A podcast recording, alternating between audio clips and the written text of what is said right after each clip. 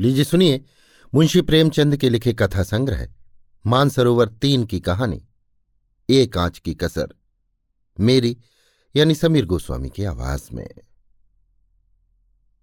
सारे नगर में महाशय यशोदानंद का बखान हो रहा था। नगर ही में नहीं, समस्त प्रांत में उनकी कीर्ति गाई जाती थी। समाचार पत्रों में टिप्पणियाँ हो रही थी, मित्रों के प्रशंसापूर्ण पत्रों का तांता लगा हुआ था। समाज सेवा इसको कहते हैं। उन्नत विचार के लोग ऐसा ही करते हैं। महाशय जी ने शिक्षित समुदाय का मुख उज्ज्वल कर दिया।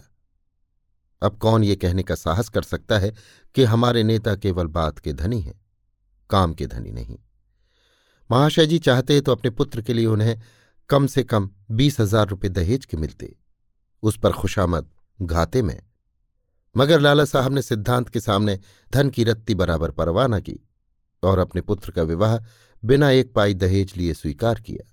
वाह वाह, हिम्मत हो तो ऐसी हो, सिद्धांत प्रेम हो तो ऐसा हो, आदर्श पालन हो तो ऐसा हो। वाह रे सच्चे वीर, अपने माता के सच्चे सपूत, तूने वो कर दिखाया जो कभी किसी ने न किया था। हम बड़े गर्व से तेरे सामने मस्तक नवाते हैं। महाशय यशोदानंद के दो पुत्र थे। बड़ा लड़का पढ़ लिख कर फाजिल हो चुका था। उसी का विवाह हो रहा था और जैसा हम देख चुके हैं, बिना कुछ दहेज लिए। आज वर का तिलक था। शाहजहांपुर के महाशय स्वामी दयाल तिलक लेकर आने वाले थे। शहर के गणमान्य सज्जनों को निमंत्रण दे दिए गए थे और वे लोग जमा हो गए थे। महफिल सजी हुई थी। एक प्रवीण सितारी अपना कौशल दिखाकर लोगों को मुग्ध कर रहा था। दावत का सामान भी तैयार था। मित्रगण यशोदानंद को बधाइयाँ दे रहे थे। एक महाशय बोले, तुमने तो यार कमाल कर दिया। दूसरे, कमाल? ये कहिए कि झंडे गाड़ दिए। अब तक जिसे देखा, मंच पर व्याख्यान झाड़ते ही देखा। जब काम करने का अवसर आता था तो लोग दुम दबा लेते थे। तीसरे, कैसे कैसे बहाने गढ़े जाते हैं? साहब, हमें तो दहेज से सख्त नफरत है। ये मेरे सिद्धांत के विरुद्ध है। पर करूँ क्या? बच्चे की अम्मी जान नहीं मानती। कोई अपने बाप पर फेंकता है कोई और किसी खर्राट पर? चौथे, अजी, कितने तो ऐसे बेहया है जो साफ़ साफ़ कह देते हैं कि हमने लड़के की शिक्षा दीक्षा में जितना खर्च किया है, वो हमें मिलना चाहिए। मानो उन्होंने ये रुपए किसी बैंक में जमा किए थे। पांचवे, खूब समझ रहा हूँ, आप लोग मुझ पर छींटे उड़ा रहे हैं। इसमें लड़के वालों का ही सारा दोष है या लड़की वाले का भी कुछ है? पहले, लड़के वाले का क्या दोष है? सिवाय इसके कि वो लड़की का बाप है। दूसरे, सारा दोष ईश्वर का है जिसने लड़कियाँ पैदा की। क्यों? पांचवे, मैं ये नहीं कहता, न सारा दोष लड़की वाले का है, न सारा दोष लड़के वालों का है। दोनों ही दोषी हैं। अगर लड़की वाला कुछ ना दे तो उसे ये शिकायत करने का तो कोई अधिकार नहीं है कि डाल क्यों नहीं लाए, सुंदर जोड़े क्यों नहीं लाए, बाजे गाजे और धूमधाम के साथ क्यों नहीं आए? बताइए। चौथे हाँ आपका ये प्रश्न गौर करने लायक है। मेरी समझ में तो ऐसी दशा में लड़के के पिता से ये शिकायत ना होनी चाहिए। पांचवे तो यो कहिए कि दहेज की प्रथा के साथ ही डाल, गहने और जोड़ों की प्रथा भी त्याज्य है। केवल दहेज को मिटाने का प्रयत्न करना व्यर्थ है। यशोदानंद, ये भी लेमी एक्सक्यूज है। मैंने दहेज नहीं लिया है, लेकिन क्या डाल, गहने न ले जाऊँगा? पहले, महाशय आपकी बात निराली है। आप अपनी गिनती हम दुनिया वालों के साथ क्यों करते हैं? आपका स्थान तो देवताओं के साथ है। दूसरे, बीस हज़ार की रकम छोड़ दी। क्या बात है। यशोदानंद मेरा तो ये निश्चय है कि हमें सदैव प्रिंसिपल पर स्थिर रहना चाहिए। प्रिंसिपल के सामने मनी की कोई वैल्यू नहीं है। दहेज की कुप्रथा पर मैंने खुद कोई व्याख्यान नहीं दिया। शायद कोई नोट तक नहीं लिखा। हाँ कॉन्फ्रेंस में इस प्रस्ताव को सेकंड कर चुका हूँ। और इसलिए मैं अपने को उस प्रस्ताव से बंधा हुआ पाता हूँ। मैं उसे तोड़ना भी चाहूँ तो आत्मा न तोड़ने देगी। मैं सत्य कहता हूँ, ये रुपए ले लूँ तो मुझे इतनी मानसिक वेदना होगी कि शायद मैं इस आघात से बच ही न सकूँ। पाँचवें, अब की कॉन्फ्रेंस आपको सभापति न बनाए तो उसका घोर अन्याय है। यशोदानंद, मैंने अपनी ड्यूटी कर दी, उसका रिकग्निशन हो या ना हो मुझे इसकी परवाह नहीं। इतने में खबर हुई कि महाशय स्वामी दयाल आ पहुँचे। लोग उनका अभिवादन करने को तैयार हुए। उन्हें मसनत पर ला बैठाया और तिलक का संस्कार आरंभ हो गया। स्वामी दयाल ने एक ढाक के पत्तल में एक नारियल, सुपारी, चावल, पान आदि वस्तुएँ वर के सामने रखीं। ब्राह्मणों ने मंत्र पढ़े, हवन हुआ और वर के माथे पर तिलक लगा दिया गया। तुरंत घर की स्त्रियों ने मंगलाचरण गाना शुरू किया। यहाँ महफिल में महाशय यशोदानंद ने एक चौकी पर खड़े होकर दहेज की कुप्रथा पर व्याख्यान देना शुरू किया। व्याख्यान पहले से लिखकर तैयार कर लिया गया था। उन्होंने दहेज की ऐतिहासिक व्याख्या की थी। पूर्व काल में दहेज का नाम भी न था। महाशयो, कोई जानता ही न था कि दहेज या ठहरोनी किस चिड़िया का नाम है। सत्य मानिए, कोई जानता ही न था कि ठहरोनी है क्या चीज़? पशु है या पक्षी? आसमान में या ज़मीन में, खाने में या पीने में? बादशाही जमाने में इस प्रथा की बुनियाद पड़ी। हमारे युवक सेनाओं में सम्मिलित होने लगे। ये वीर लोग थे। सेनाओं में जाना गर्व की बात समझते थे। माताएँ अपने दुलारों को अपने हाथ से शस्त्रों से सजाकर रणक्षेत्र में भेजती थी।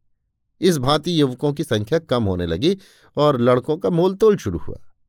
आज ये नौबत आ गई है कि मेरी इस तुच्छ, महातुच्छ सेवा पर पत्रों में टिप्पणियाँ हो रही हैं। मानो मैंने कोई असाधारण काम किया है। मैं कहता हूँ, अगर आप संसार में जीवित रहना चाहते हैं तो इस प्रथा का तुरंत अंत कीजिए। एक महाशय ने शंका की। क्या इसका अंत किए बिना हम सब मर जाएँगे? यशोदानंद, अगर ऐसा होता तो क्या पूछना था? लोगों को दंड मिल जाता और वास्तव में ऐसा ही होना चाहिए। ये ईश्वर का अत्याचार है कि ऐसे लोभी धन पर गिरने वाले बर्दा फरोश, अपनी संतान का विक्रय करने वाले नराधम जीवित हैं और सुखी हैं। समाज उनका तिरस्कार नहीं करता, मगर वो सब बर्दा फरोश हैं, इत्यादि। व्याख्यान बहुत लंबा और हास्य से भरा हुआ था। लोगों ने खूब वाहवाह की। अपना मंतव्य समाप्त करने के बाद उन्होंने अपने छोटे लड़के परमानंद को, जिसकी अवस्था कोई सात वर्ष की थी, मंच पर खड़ा किया।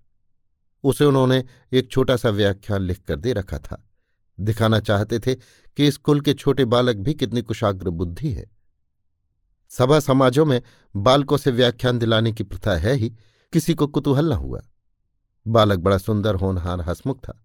मुस्कुराता हुआ मंच पर आया और जेब में से एक कागज़ निकालकर बड़े गर्व के साथ उच्च स्वर से पढ़ने लगा। प्रिय बंधुवर, नमस्कार। आपके पत्र से विदित होता है कि आपको मुझ पर विश्वास नहीं है। मैं ईश्वर को साक्षी करके निवेदन करता हूँ कि निर्दिष्ट धन आपकी सेवा में इतनी गुप्त रीत से पहुंचेगा कि किसी को लेश मात्र भी संदेह न होगा। हाँ, केवल एक जिज्ञासा करने की धृष्टता करता हूँ। इस व्यापार को गुप्त रखने से आपको जो सम्मान और प्रतिष्ठा लाभ होगा और मेरे निकटवर्ती बंधुजनों में मेरी जो निंदा की जाएगी, उसके उपलक्ष्य में मेरे साथ क्या रियायत होगी? मेरा विनीत अनुरोध है कि पच्चीस में से पाँच निकालकर मेरे साथ न्याय किया जाए। महाशय यशोदानंद घर में मेहमानों के लिए भोजन परोसने का आदेश करने गए थे। निकले तो ये वाक उनके कान में पड़ा। पच्चीस में से पाँच निकालकर मेरे साथ न्याय कीजिए। चेहरा फक हो गया। झपट कर लड़के के पास गए। कागज़ उसके हाथ से छीन लिया और बोले, नालायक, ये क्या पढ़ रहा है? ये तो किसी मुवक्किल का खत है, जो उसने अपने मुकदमे के बारे में लिखा था। ये तो कहाँ से उठा लाया, शैतान? जा वो कागज़ डा जो तुझे लिख कर दिया था। एक महाशय, पढ़ने दीजिए, इस तहरीर में जो लुत्फ है, वो किसी दूसरी तकरीर में ना होगा। दूसरे, जादू वो, जो सिर चढ़ के बोले। तीसरे, अब जलसा बर्खास्त कीजिए, मैं तो चला। चौथे यहाँ भी चलंतु हुए। यशोदानंद, बैठिए बैठिए, पत्थर लगाए जा रहे पहले, बेटा परमानंद, जरा यहाँ तो आना। तुमने ये कागज़ कहाँ पाया? परमानंद, बाबूजी ने तो लिखकर अपने मेज के अंदर रख दिया था। मुझसे कहा था कि इसे पढ़ना। अब नाहक मुझसे खफा हो रहे हैं। यशोदानंद, वो ये कागज़ था, सुअर। मैंने तो मेज के ऊपर ही रख दिया था। तूने ड्रावर में से क्यों ये कागज़ निकाला? परमानंद मुझे मेज पर नहीं मिला। यशोदानंद तो मुझसे क्यों नहीं कहा? ड्रावर क्यों खोला? देखो, आज ऐसी खबर लेता हूँ कि तुम भी याद करोगे। पहले, ये आकाशवाणी है। दूसरे, इसी को लीडरी कहते हैं कि अपना उल्लू भी सीधा करो और नेक नाम भी बनो। तीसरे शर्म आनी चाहिए। यश त्याग से मिलता है, धोखेधड़ी से नहीं। चौथे, मिल तो गया था, पर एक आँच की कसर रह गई। पांचवे ईश्वर पाखंडियों को यों ही दंड देता है। ये कहते हुए लोग उठ खड़े हुए। यशोदानंद समझ गए कि भांडा फूट गया। अब रंग न जमेगा। बार बार परमानंद को कुपित नेत्रों से देखते थे और डंडा तौल कर रह जाते थे। इस शैतान ने आज जीती जिताई बाजी खो दी। मुँह में कालिख लग गई, सिर नीचा हो गया। गोली मार देने का काम किया है। उधर रास्ते में मित्र वर्ग यों टिप्पणियाँ करते जा रहे थे। एक। ईश्वर ने मुँह में कैसी कालिमा लगाई कि हयादार होगा तो अब सूरत न दिखाएगा। दूसरा ऐसे ऐसे धनी, मानी, विद्वान लोग ऐसे पतित हो सकते हैं। मुझे यही आश्चर्य है। लेना है तो खुले खजाने लो। कौन तुम्हारा हाथ पकड़ता है? ये क्या कि माल चुपके चुपके उड़ा और यश भी कमाओ? तीसरा, मक्कार का मुँह काला। चौथा यशोदानंद पर दया आ रही है। बेचारे ने इतनी धूर्तता की, उस पर भी कलई खुल गई। बस, एक आँच की कसर रह गई। अभी आप सुन रहे थे मुंशी प्रेमचंद के लिखे कथा संग्रह, मानसरोवर तीन की कहानी, एक आँच की कसर, मेरी यानी समीर गोस्वामी की आवाज़ में।